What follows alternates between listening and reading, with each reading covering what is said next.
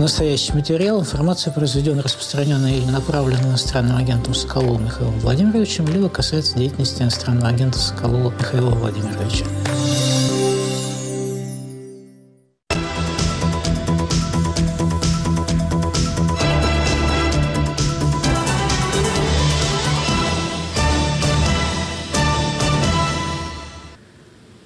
Эфире программа «Радио Свобода. Лицом к событию». Сегодня у нас в гостях военный эксперт Сергей Грабский и научный сотрудник Бременского университета Николай Митрохин. Президент Украины, вот это наша тема, Владимир Зеленский сменил руководство вооруженных сил.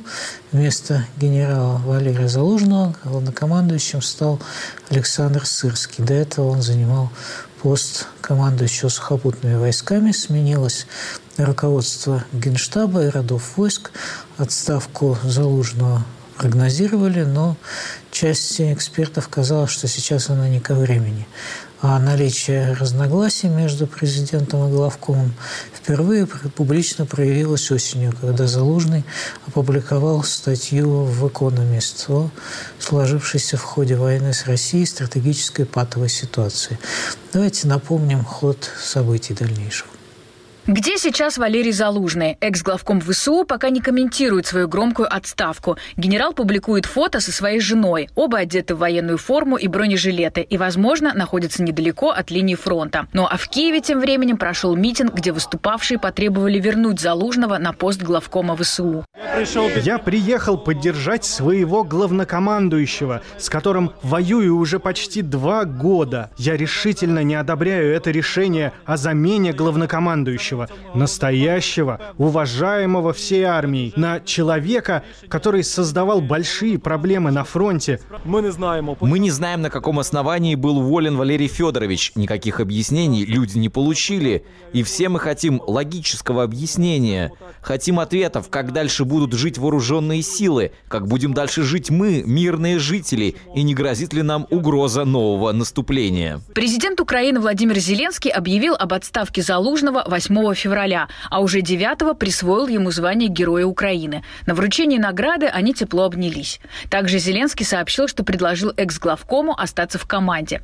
Эксперты прочат Залужному должность посла Украины в Великобритании, но сам он эти сообщения никак не комментирует. Отставка Залужного была неизбежна, ее прогнозировали многие СМИ. Осенью его рейтинг вырос и догнал рейтинг президента. Заговорили о политических амбициях главкома. По данным Киевского международного института социологии, украинцы сейчас больше доверяют ВСУ, а в неудаче летнего контрнаступления винят офис президента. Осенью стали проявляться и разногласия по поводу методов ведения войны.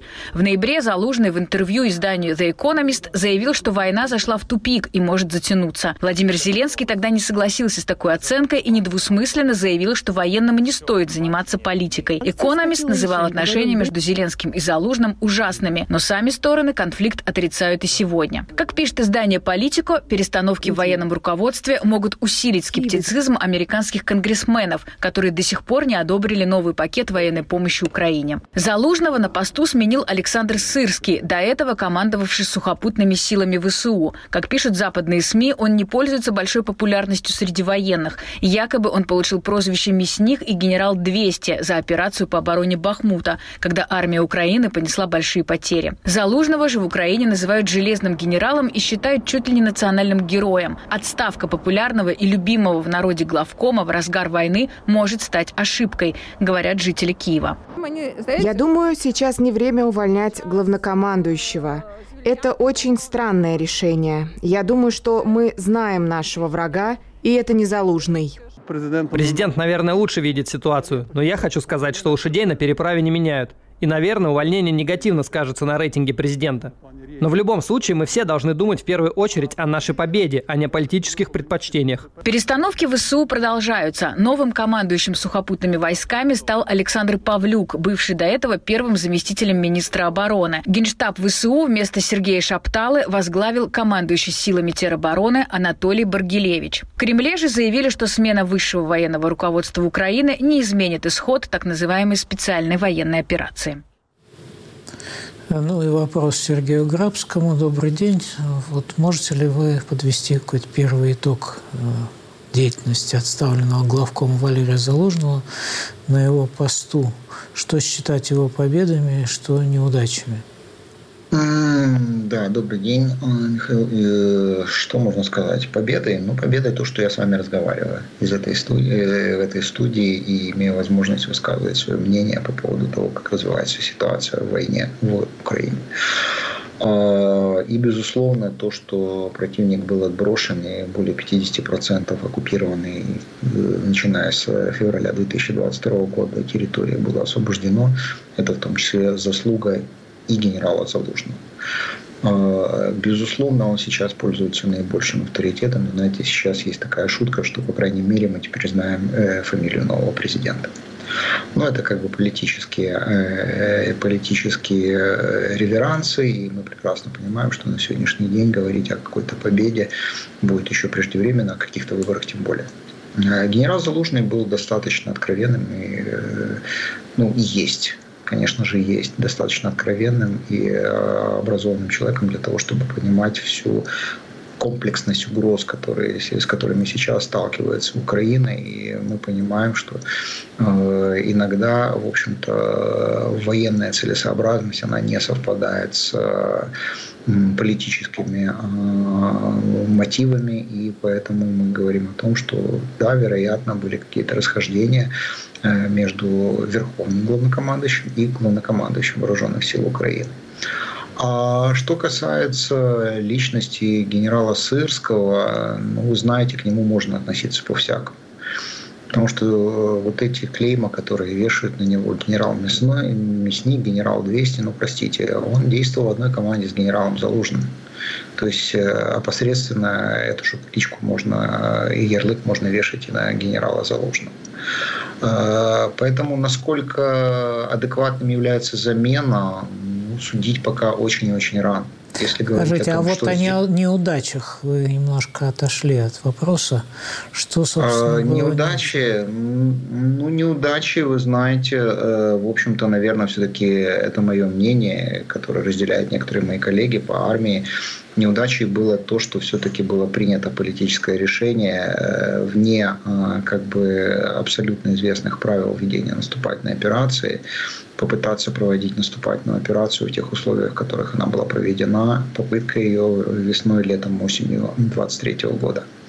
Все-таки здесь политическое давление, по нашему мнению, сыграло свою роль, и, в общем-то, генерал Залужный сделал шаг назад, как бы уступая этому политическому давлению. Угу. Поэтому... Да-да. Э, поэтому мы э, как бы говорим о том, что ну, генерал Залужный в первую очередь человек, он не святой, у него есть свои положительные, отрицательные качества.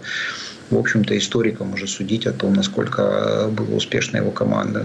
То, что он себя проявил как исключительный кризис-менеджер в условиях э, приближающейся агрессии и о отбитие этой агрессии, но это, в общем-то, заслуживает большого уважения. Поэтому, э, конечно же, украинское общество, которое поддерживает вооруженные силы на 95%, оно э, ассоциирует эту поддержку в первую очередь с генералом Залужным. Но опять же, сейчас, я повторюсь еще раз, не время как бы говорить о каких-то политических амбициях, политических проектах, потому что основной нашей задачей есть разгром противника. Николай, ну что вы скажете?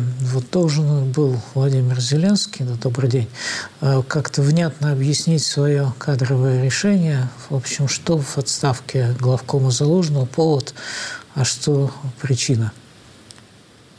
Скажем так, есть э, два объяснения. Одно, собственно, данное президентом, а э, есть еще расшифровка для публики со стороны Михаила Подалека, который спикер фактически администрации президента. Это довольно разные аргументы. А, но, в частности, в объяснениях подалека первым, так сказать, э, аргументом является необходимость смены тактики. И, на мой взгляд, это наиболее логичное объяснение, потому что, э, когда мы говорим о Залужном, мы говорим в первую очередь о его специфической тактике, которая там э, иногда ассоциируется с понятием гибридной войны. Ну, в общем, это мобильная оборона, которая ярко себя продемонстрировала при борьбе с вторгшейся российской армией. Вот. Но как бы э, если говорить о войне в целом, э, то эта тактика стала возможна и успешна только потому, что в результате стратегических ошибок, собственно, командования военно-политического Украины российские колонны были пропущены внутрь страны на там, пусть относительно небольшую глубину, но пропущены. Вот, они были сдержаны на границах так сказать, заслонами, минированием там, и так далее и тому подобное. Самая большая ошибка – это пропуск российской группировки из Крыма э, беспрепятственно фактически на территорию юго-восточной части Украины, я имею в виду, так сказать, южную часть Херсонской и Запорожской э, и Донецкой областей, в связи с тем, что в связи с этим мы имеем те проблемы сейчас, э, которые имеем. То есть все наступление 23 года, собственно, было направлено на ликвидацию вот этой самой ошибки. И многие победы 22 года были на это направлены. Вот, поэтому, э, если говорить о тактике Залужного, то она в первую очередь тактика, ну, скажем так, скорее э, э, традиционной украинской махновской обороны, когда мобильные группы атакуют как бы продвигающиеся вдоль трасс э, группировки более сильного противника и достигают безусловных успехов за счет того, что колонны обороняться толком не могут. Но как только эти колонны разворачиваются во фронты полноценные, э, с линиями окопов, с артиллерийской поддержкой, с минированием, тут же оказывается, что все эти повстанческие э, э, армии, так сказать, степные, как бы расстреливаются э, с большого расстояния из пулеметов в гражданскую войну для артиллерийских орудий, но сейчас с использованием всего арсенала средств. Это, собственно, мы видели э, э, летом прошлого года во время так называемого контрнаступления на Запорожском фронте. То есть вы считаете, вот. что здесь невозможно было осуществить тот план, который был у Залужного, и, так сказать, получить, э, добиться успеха? Да, требовалась полноценная общевойсковая операция с э, как бы, огневыми валами артиллерии, с нормальным разминированием в местности перед тем, как э, по ней наступать, там, с, с другими различными возможными видами поддержки – его сделано не было. Наоборот, силы были распылены по всем фронтам, так сказать, э, ну, в нескольких направлениях проводились атаки. А вот, э, а силы на участках прорыва были явно недостаточны для выполнения задач. Вот. А, и даже там, где достигался определенный успех, как, например, при переправах в районе Голой, Голой пристани, где удалось освободить э, довольно приличный кусок территории, чтобы это не было обеспечено достаточным уровнем поддержки, чтобы закрепиться, развить успех и так далее и тому подобное. Вот. И именно против вот этой тактики, против того, что, как сказал Зеленский, генералы должны знать фронт, то есть как бы при Сырском, ой, при Залужном они явно не обладали достаточным опытом, против того, что э, бригады э, вводились в бой на западной технике, а бригады при этом были не обстреляны и опыта управления западной техникой они не приобрели достаточного за два месяца подготовки, а старые боевые бригады, так сказать, на старой технике вынуждены были воевать. Это еще одна ошибка. В общем, там довольно длинный список как бы, конкретных причин, почему как бы, э, командование и э, тактика, так сказать, э, генерала Залужного устарела, да, и нуждается э, в замене на кого-то, кто может вести нормальную полноценную общевойсковую войну, вот. Э, поэтому, так сказать, э, Зеленский достаточно рационально поступил сейчас, меняя не только Залужного, но и все военно-политическое руководство. А именно он меняет, но оставляет, во всяком случае, пока руководство ПВО э, ПРО и флота, да, которые демонстрируют явные успехи на Черном море и в воздушной обороне Украины. Угу. Ну что, Сергей, согласитесь или э, есть возможность что-то оспорить? А, ну, как вам сказать, это если оценивать подходы, конечно же, не могу согласиться в полном объеме со всем, что было, там, а, потому что все-таки тактика заложена в данной ситуации была единственной возможной тактикой, других вариантов у нас быть просто не могло. И причем это касается что 22 года, что и 23 года.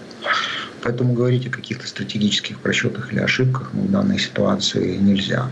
Безусловно, потому что, в общем-то, по умолчанию, а, я еще раз, я специально подчеркнул, что речь шла о проведении наступательной операции вне неких канонов общей войсковой операции. То есть э, растягивание фронта, да, с, вернее, растягивание сил, да, с одной стороны, они как бы были рассчитаны на то, чтобы э, добиться какого-то успеха на одном из направлений, потому что конечной целью операции был выход на Азовское, на побережье Азовского моря. С другой стороны, нужно понимать также специфику Южного фронта, когда э, противник не имел физической э, возможности как бы э, э, отбиваться на всех направлениях. И здесь нужно сказать, что что было недоучтено, это, конечно же, плотность минных полей, Э, высокий уровень э, радиоэлектронной борьбы. Честно сказать, никто не ожидал такого ну и насыщение, в том числе беспилотными летательными аппаратами, как именно сила обороны, что, в общем-то, сейчас э, вовсю используется Украиной. Э, говорить о том, что Украина может проводить э, некую общевойсковую операцию, то, знаете, как иногда говорят, э, маленькая советская армия вряд ли может сопротивляться большой советской армии. Здесь мы никоим образом даже в страшном сне не рассматриваем вероятность проведения некого подобия какого-то масштабного общевоинского наступления в как говорится, по канонам конца 20 века. То есть те наступления, которые ведут российские войска сейчас, пытаются вести наступление, и мы видим, что они наступают с таким же примерно результатом, как и мы. Поэтому э, можно говорить много о деталях как бы, того, что происходило, но я могу сказать, да, безусловно, в силу политического давления и желания как бы, и общества, и военного, и политического руководства э, страны была проведена неудачная, откровенно неудачная попытка наступательной операции, которая стоила очень много жизней, очень много ресурсов, и, в общем-то, сейчас мы переходим, в общем-то, к состоянию такой обороны. А другой аспект, ну, так получилось, что я с Александром Станиславовичем служил достаточно долго, а насколько он будет способен быть генералом обороны на ближайшее время, ну, время покажет время покажет, э, как будут развиваться события. Э, конечно же, ну, в силу, может, своего консервативного подхода к смене военного руководства, я не могу как бы э, с радостью воспринимать такое резкое изменение всего командного состава, в частности, наземной группировки. Потому что сами понимаете, что так вот одномоментно заменить такое большое количество руководящего состава достаточно рискованное занятие, я бы сказал так. А как ситуация будет развиваться, ну, говорить рано. Посмотрим, как э, ближайшее время покажет э, дальнейший ход операции. Мы прекрасно понимаем, что следующий месяц, буквально уже и до как бы, середины марта, будет месяц исключительно напряженных боев исключительно напряженных, поэтому сейчас, ну, как бы генерал Сырский сможет проявить себя в полной мере. Э, к сожалению, обладая достаточно э, сильными ограниченными ресурсами. Скажите, а вот э, законопроект о мобилизации новый, был ли он таким яблоком раздора между военными и офисом президента? Вот там цифры какие-то назывались про мобилизацию полумиллиона человек. Ну, вы знаете, я могу, э, простите, может, я несколько э, как бы провоенно настроенный, ну, человек, который все-таки имеет образование, в общем-то, в государственном администрировании, это, в общем-то, не задача военных. Э, они могут дать параметры по численности личного состава, который необходим. А этот законопроект – это, в общем-то, задача государства – организовать сбор мобилизационных ресурсов, который включает в себе в том числе людские ресурсы. А в конце концов, ну, как бы не военные предлагали такое понятие, как снижение призывного возраста с 27 до, э, мобилизационного возраста с 27 до 25 лет. Этот законопроект принят Верховной Радой еще в мае месяце и до сих пор лежит на подписи президента. То есть здесь э, я бы не говорил о том, что именно этот законопроект стал таким камнем преткновения э, между военным и политическим руководством. И вообще я скажу так, что э, некие споры о, таки, о таком серьезном противостоянии между военным и политическим руководством особенно в случае Украины, они несколько преувеличены. Я бы сказал, сильно преувеличены. Мы видели, в общем-то, и по реакции генерала Залужного мы видим о том, что никаких как бы брожений в войсках на сегодняшний день мы не наблюдаем. А можно по-разному относиться к э, стилю и методу руководства генерала Сырского, но, в общем-то, войска с пониманием относятся э, к тому, что сейчас происходит, и, в общем-то, все прекрасно понимают, что, несмотря на изменения, существует одна важная задача – уничтожение врага, изгнание оккупантов с нашей территории. Николай, что вы скажете о законе о мобилизации? Вот он был принят, э, отложен, снова в него вносятся какие-то изменения. Насколько это серьезно, опять же, вот в момент каких-то разногласий, и улучшен ли этот закон? Ну, безусловно, украинской армии нужны дополнительные силы, так сказать, по сообщениям уже от зарубежных корреспондентов некоторые командиры признаются, что у них осталось до 35% личного состава на позициях. Это очень опасно, на самом деле, на случай прорывов. Вот. Но э, главное, как бы, да, в Украине есть огромный мобилизационный ресурс, то есть возраст призыва 27 лет – это слишком высокий, как бы, с любой точки зрения. Вот. И большое количество молодых людей вот, до этой цифры, так сказать, чувствуют себя в крупных городах очень свободно, скажем так. Э, э, и, так сказать, не то, что воевать не хотят, но как бы всячески демонстрируют свое пренебрежение к войне и к армии. И, так сказать, во многом как бы жесткость э, первоначального варианта закона была явно обусловлена какими-то, в том числе, социальными причинами. Вот. Но законопроект был подготовлен плохо, так сказать, его инициаторка Марьяна Безугла, которая одновременно вела войну с Залужным публичную, исключена из фракции в данный момент. Закон переработан э, или перерабатывается, там, дорабатывается с учетом комментариев э, всех заинтересованных сил, а там даже э, Абдусмен по правам человека, так сказать, э, его сильно критиковал. Вот. Посмотрим, может быть, будет лучшая версия этого закона. Но вообще в обществе, конечно, есть большое социальное напряжение насчет мобилизации.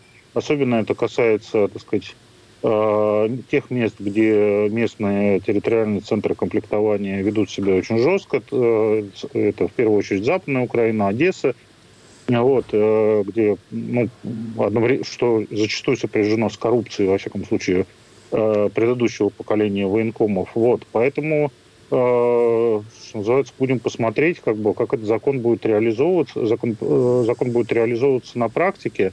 Вот, и тут, мне кажется, необходимо ну, скажем так, больше, чем в данный момент и есть, внимание к деятельности территориальных центров комплектования со стороны высшего политического руководства. А там же вроде меняли всех этих военкомов. Ну вот это... Да, это вот свойственное, к сожалению, для руководства Украины, так сказать, решение все, все одновременно сменить, вот, э, исходя из э, соображений, что новые будут действовать лучше, чем предыдущие, что совершенно не факт.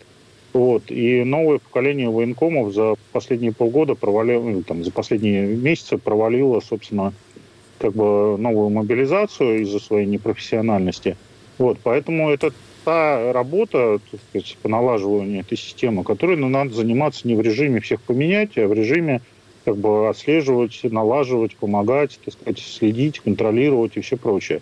И этим должна заниматься вот верховная власть, потому что это станет очень быстро, очень громким политическим вопросом, как мы видим вот по поводу, на примере недавнего э, инцидента в Ивано-Франковской области, где женщины села просто вооружились чем могли, и прикрывали свое село от заезда военкомов.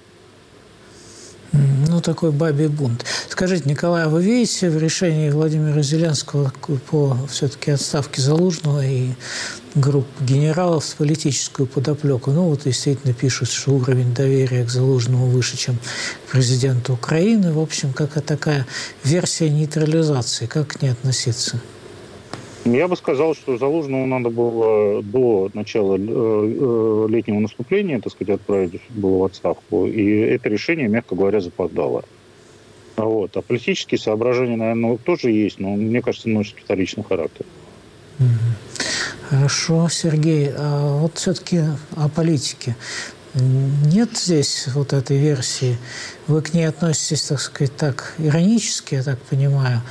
Ну, есть ли вообще у, перс... у Залужного перспектива как у самостоятельного политика, или он, вот как было сказано, останется в команде нынешнего президента Украины, ну, в том числе, поскольку выборов в ближайшее время не предвидится? Ну, вы знаете, э, позволю себе быть несколько категоричным, как э, офицер украинской армии. Э, украинская армия никогда не имела каких-то явно выраженных самостоятельных политических амбиций. Поэтому говорить о том, что генерал Залужный может пойти в политику, используя, какую, используя какую-то НИПа из своих команд или команду, каковой у него нет попросту, это тоже специфика армии, но говорить достаточно сложно. Опять же, понимая специфику выборов в Украине, нужно понимать, что нужно опираться на некие э, серьезные силы, которые позволяют в том числе и обеспечивать финансовые ресурсы выборной кампании. Это специфика украинской политики. То есть э, я клоню к тому, что генерал Залужный может быть как бы э, символом или, как говорится, флагом неких, э, неких политических сил, но пока эти политические силы не присматриваются, генерал Залужный, э, опять, возможно, в силу своей специфики характера, как бы не проявлял заинтересованность э, попробовать себя в политической деятельности. Потенциал у него есть. Я же э, напомню вот это ироничное заявление, что все знают э, фамилию нового президента Украины. И, в общем-то, здесь а, ситуация будет развиваться в зависимости от того, как последующие события пойдут своим или не своим чередом вот прямо сейчас. То есть, но говорить о том, что генерал Залужный как бы может стать сегодня каким-то вождем какой-то политической силы, я категорически с этим не могу согласиться. Но опять же, в силу того, что для этого нет никаких причин, ни политических, ни экономических возможностей генерала в том числе. Есть как бы эмоциональный посыл, да, есть поддержка его, и, но это, как и любая деятельность, требует серьезной проработки, создания определенной стратегии, ведения этой борьбы и как минимум наличия условий для этой борьбы, политической я имею в виду. Но так как мы все априори априори знаем, что в Украине на сегодняшний день даже теоретически не рассматривается вопрос ведения какой-то э, политической борьбы и заметьте, Петр Порошенко не высказался ни за, ни против, то есть вообще никак не комментировал решение э, Верховного главнокомандующего, и он как бы э, и ни одна партия, в общем-то, политическая не комментировала это в негативном или, полити... или позитивном ключе. Э, в общем-то, это было принято как данность, понимая, что ответственность за все решения, которые сейчас принимаются в военной или политической сфере, лежит на нынешнем офисе президента и лично на Верховном главнокомандующем. Ну, вместо Залужного назначен главком Александр Сырский. Давайте посмотрим, что мы о нем знаем. Генерал-полковник Александр Сырский стал новым главнокомандующим вооруженными силами Украины. Его назначение прогнозировали как украинские, так и западные аналитики. Своим подходом к планированию операций новый главком заслужил прозвище «математик войны». За два года боевых действий в Украине Сырский смог проявить свои качества несколько раз. При защите Киева генерал быстро и эффективно создал двойное кольцо обороны внутри города и в его пригородах.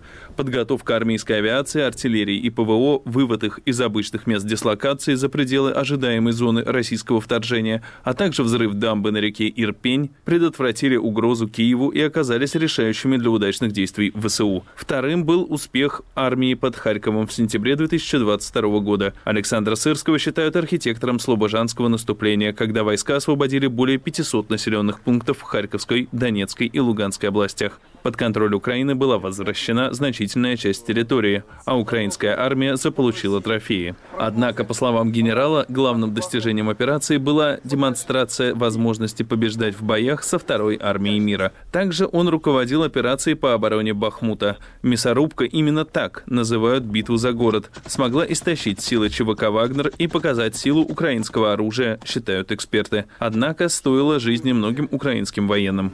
После сдачи Бахмута Сырский предпринимал попытки освобождения города, но в ходе летнего контрнаступления ВСУ Бахмутом не удалось овладеть.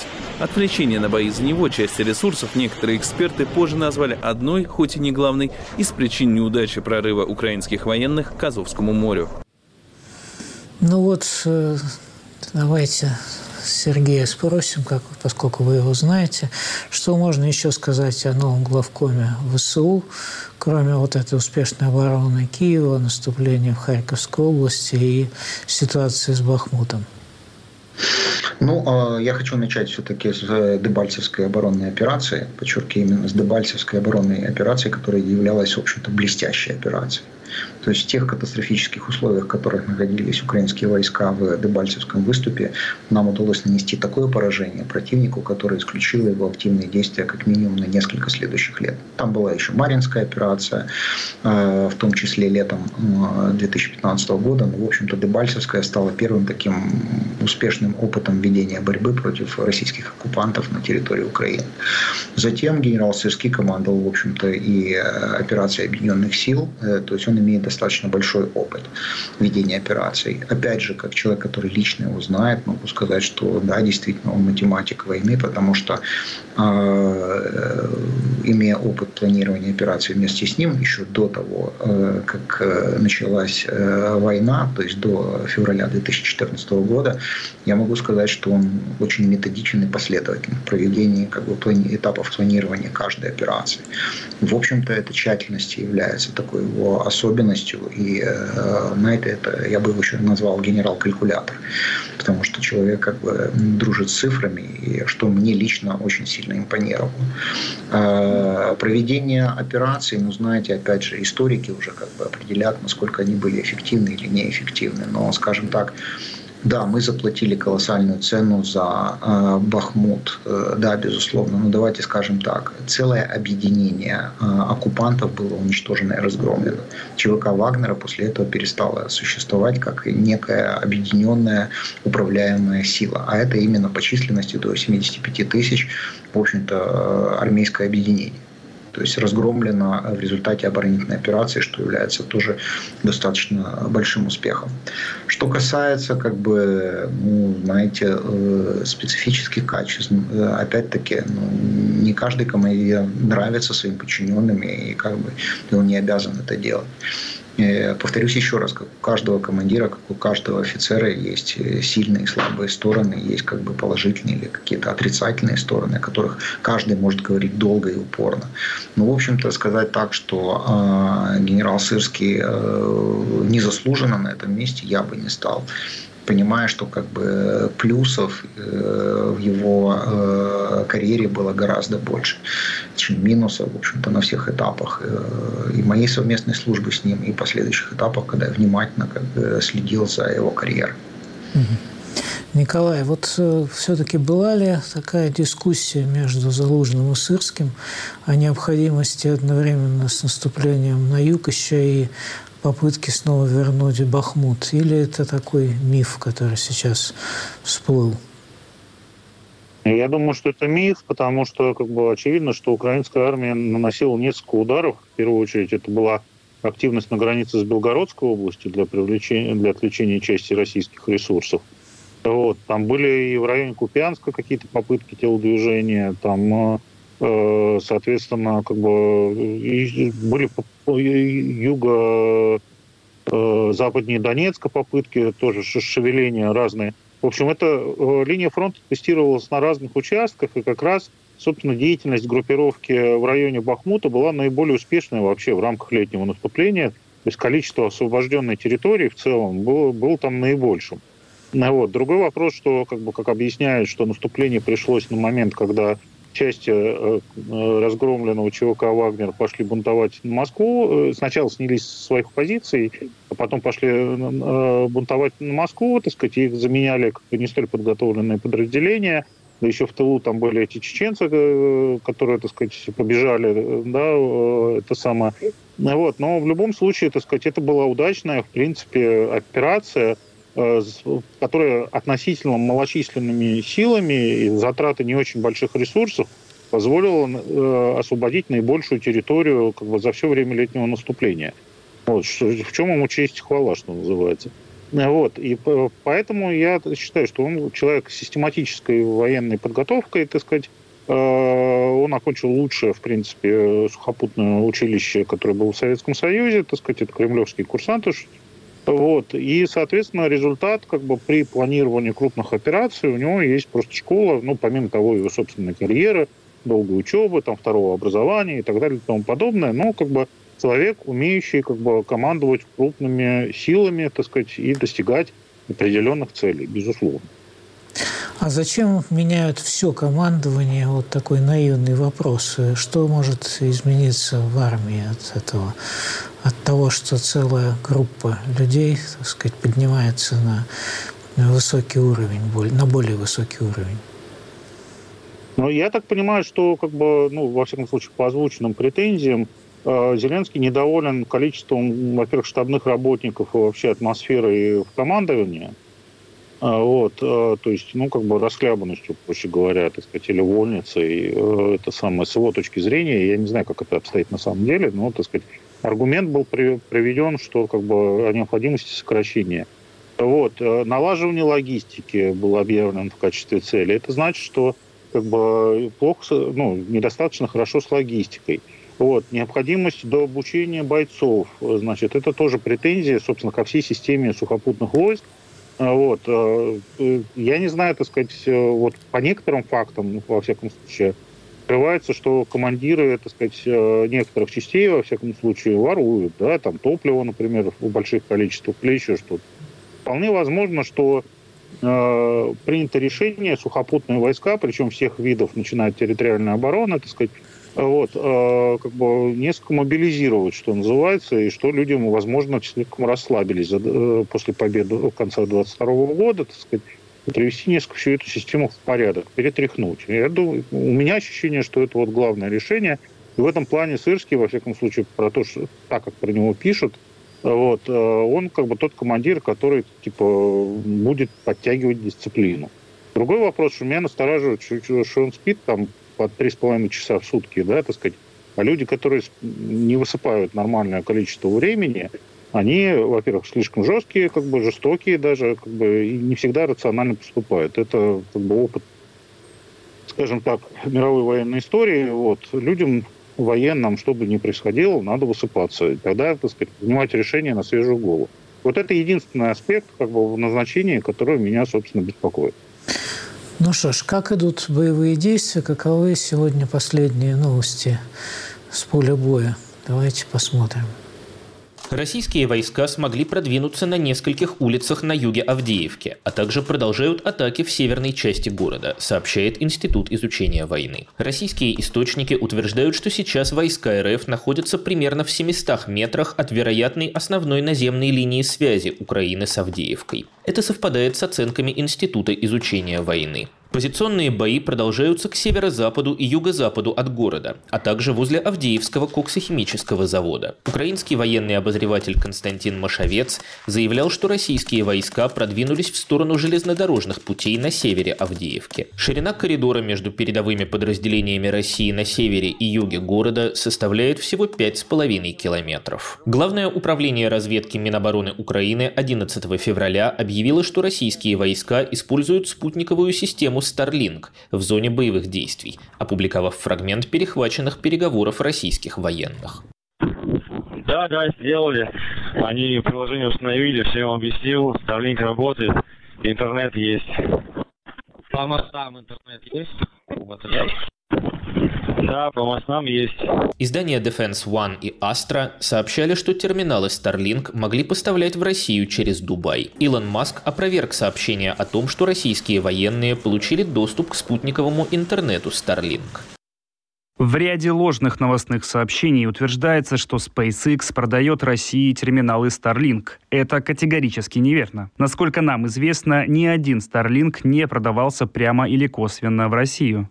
На вопрос, может ли Россия использовать терминалы Starlink, приобретенные через посредников, Маск прямого ответа не дал. Пресс-секретарь Кремля Дмитрий Песков так прокомментировал сообщение об использовании Starlink Россией. Мы, это же не сертифицированная система. У нас, соответственно, она не может сюда официально поставляться и не поставляется официально. Соответственно, не может никак использоваться официально.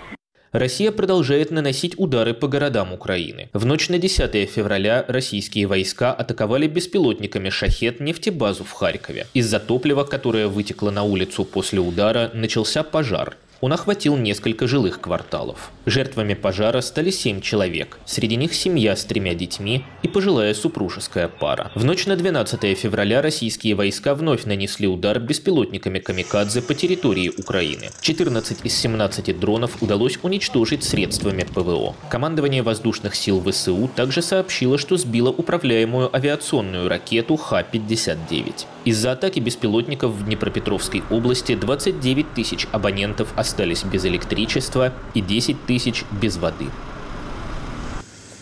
Сергей, но ну является ли Авдеевка такой ключевой точкой нынешнего этапа войны? Якобы Путин хочет взять ее любой ценой в ближайшее время, несмотря на э, потери, но Украина не уступить. Знаете, Михаил, вопрос очень сложный. Потому что если мы говорим о оперативно-стратегической перспективе, то да, Авдеевка является очень важным пунктом на фронте Украино-российской войны, а потому что Авдеевский э, выступ, он фактически как бы кость в горле э, российских оккупантов, которые действуют в Донецкой области. А если к этому добавить еще такое понятие, как Ясиноватская развязка, нужно понимать, что, в общем-то, э, потеря контроля над этой развязкой очень серьезно может усложнить в будущем операции вооруженных сил и серьезно поможет российским оккупантам как бы э, в их планировании дальнейших наступательных действий, потому что если даже посмотреть на карту внимательно, вы увидите, что это очень э, серьезно влияет на так называемый логистический маневр с севера на юг и с востока на запад. А, поэтому Авдеевка, да, играет ключевую роль, но опять же тут надо подходить еще э, к критериям оценки эффективности действий войск.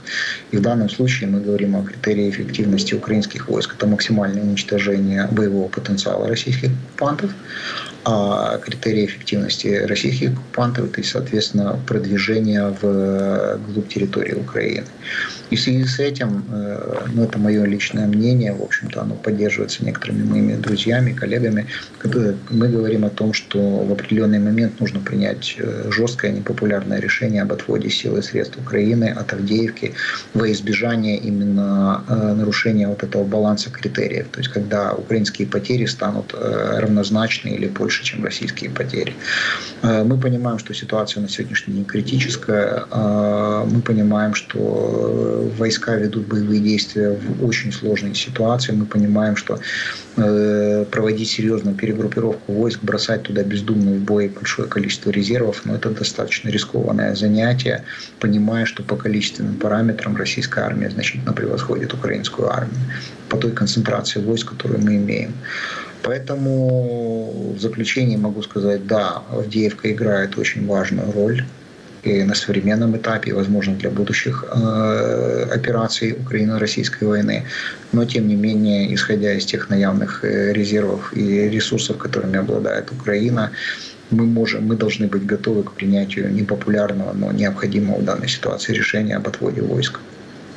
Николай, как вы оцениваете сложившуюся сейчас на фронте ситуацию? Насколько я помню, вас слышал в издании «Репаблик» новый анализ сказать, того, что э, происходит. Вот Авдеевка, возможно, еще и наступление в районе Угледара. В общем, что сейчас э, грозит э, изменить ситуацию или не изменить? Ну, и начнем с того, что э, э, оккупация Донецкой области является главной целью российской армии. Вот. Все остальное это прилагательное на данный момент, а вот как бы Донецкая область существительная. Для Украины, соответственно, как бы Авдеевка важный город на э, этой территории, э, так сказать, на линии фронта, вот, но как бы не как бы э, рассматривается наряду с многими другими, скажем так. А вот. Но потеря Авдеевки, конечно, это было бы очень, э, которая, с моей точки зрения, практически неминуемо, так сказать, это Э, самая существенная потеря э, Украины, я думаю, что даже вот примерно с ноября 2022 года. Вот, потому что это крупный город, там крупное производство, это был мощный оборонительный узел, который позволял оставаться под Донецком, так сказать, и, в принципе, был одним из ключом для освобождения Донецка, если сказать, об этом думать. Вот. И э, э, он, в принципе, по сравнению даже с Бахмутом, относительно, хотя там сильное разрушение, безусловно, но относительно как бы, пригодный для жизни до сих пор остается, то есть в некой перспективе. Вот. Поэтому, конечно, его потеря э, путем, скажем так, операции российской по его обходу является существенным проигрышем ВСУ. Это как бы надо говорить прямо. Действительно, я абсолютно согласен, что его дальнейшая оборона в нынешних сложившихся условиях ну, неэффективна. Сейчас туда перебросили, вот по последним сообщениям, третью бригаду ВСУ буквально там вчера. А вот, э, возможны попытки вышибить российские войска, так сказать, из территории э, северо-восточной части города. Но как бы насколько это удастся, у всех большой вопрос. Вот, поэтому, да, к сожалению, придется признать, что, скорее всего, так сказать, российская армия в течение следующих там месяца-полутора будет продолжать наступление, скорее всего, как бы, э, захватит Авдеевку, э, и стратегическая часть российской, э, а, стратегическое направление российской деятельности военной состоит в том, чтобы максимальным образом в максимальной степени оккупировать юго-восточную часть э, Донецкой области, выйти в тылы украинских, э, украинских войск на угледарском направлении. Для этого вот от Маринки э, происходит наступление на трех, э, на трех сразу направлениях, так сказать, и постепенные захваты украинской территории. Вот, поэтому дальше вот это вот место будет, видимо, источником наиболее, ну или там местом наиболее э, напряженных боев вплоть до лета, скорее всего. Вот. И здесь большой вопрос, э, сможет ли ВСУ сдержать наступление, потому что для этого надо много снарядов, прежде всего, для оборонительных действий. Э, придется достраивать какие-то фортификационные сооружения – вот. Э, и другой вопрос, как бы, надо ли столь напряженно бороться, тратить столько жизней на удержание вот этого конкретно взятого куска степи, э, э, с, который становится все более невыгодным для Украины со стратегической точки зрения, с точки зрения сдерживания, либо надо поберечь человеческие материальные резервы и отойти, так сказать, куда-то дальше. Я думаю, что в Шабах будет этот вопрос вот следующие месяцы решаться. Хорошо. Сергей, что зависит сегодня от западной помощи? Просто поступают, э, появляются статьи там, о возможности каскадного коллапса в украинских войсках, недопоставок снарядов и ракет. В общем, есть безусловные трудности. Вот как э, с этой проблемой быть?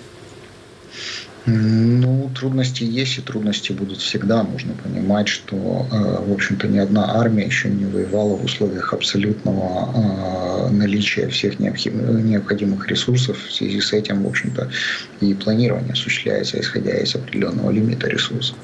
Что касается о том, что без западной помощи украинская армия будет коллапсировать, э, ну, это если западная помощь прекратится внезапно, буквально в один день, и перестанут поступать все, буквально все э, элементы этой помощи. Но даже если мы говорим об американской помощи, давайте говорить так, что деньги, вложенные в предыдущие пакеты, они сейчас работают, и, в общем-то, техника и вооружение продолжают поступать.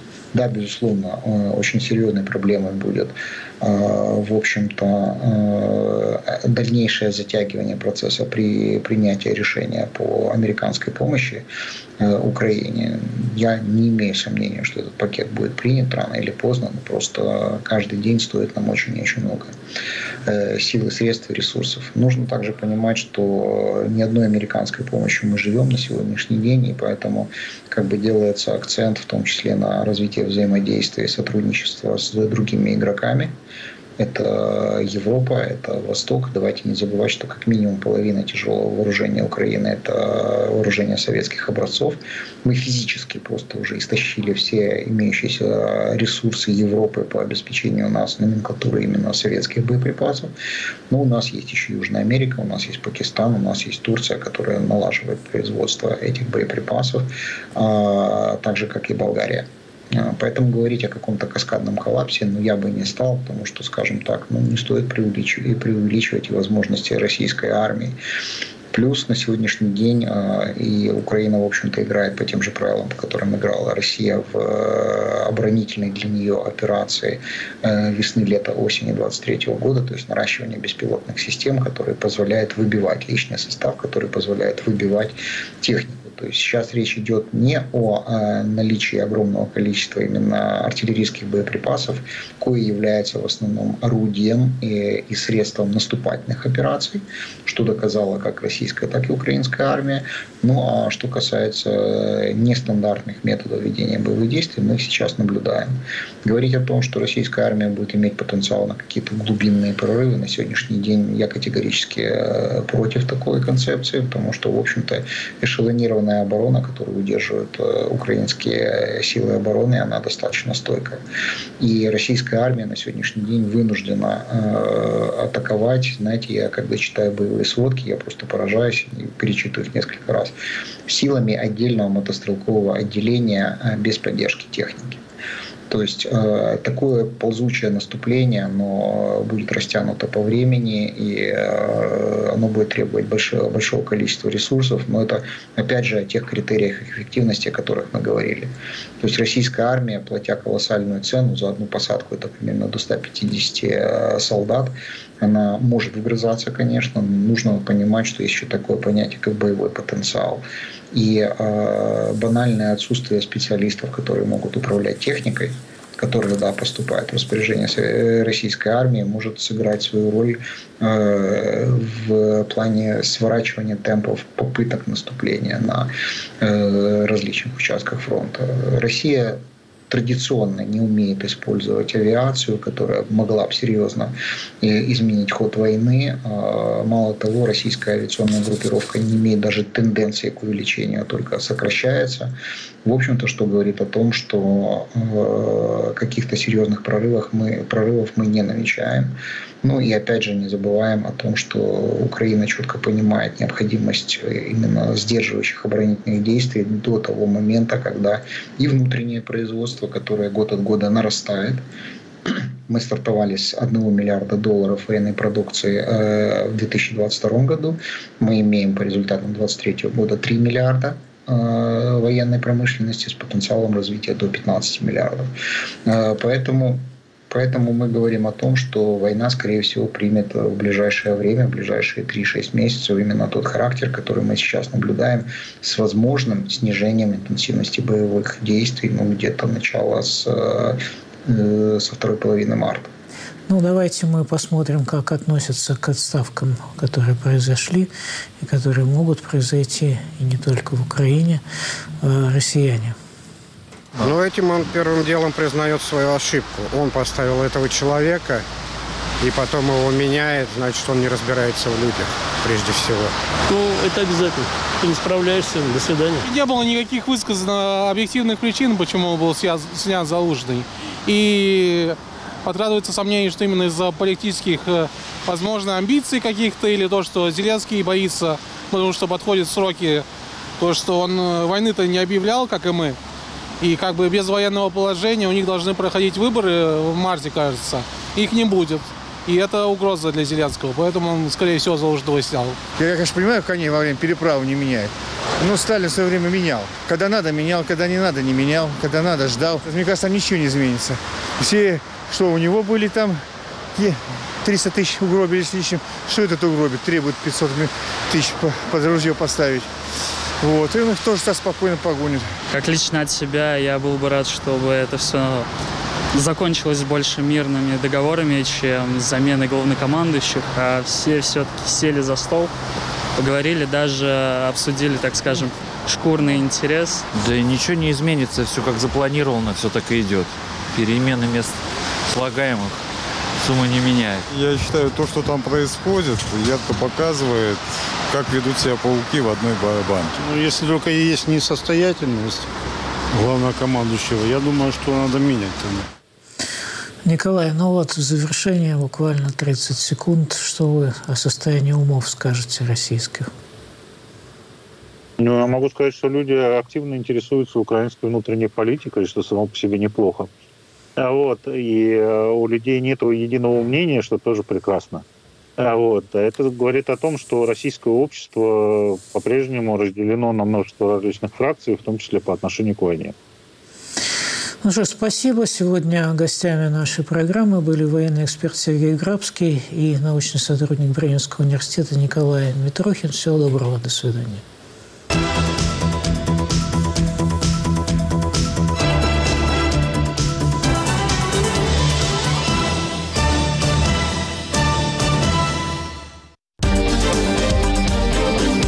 Если вы испытываете трудности с доступом к сайтам Радио Свобода, Свобода.орг, Сибреал.орг и Севреал.орг, воспользуйтесь VPN-клиентом. Подписывайтесь на наши страницы в социальных сетях. Установите приложение Радио Свобода в App Store или Google Play. Туда уже встроен VPN. В случае необходимости используйте зеркальные сайты. Инструкции, как обойти блокировку на всех наших платформах. Оставайтесь с нами.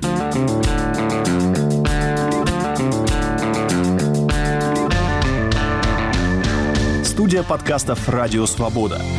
Человек имеет право. Время свободы. Американские вопросы. Кавказ подкаст. Атлас мира. Цитаты свободы.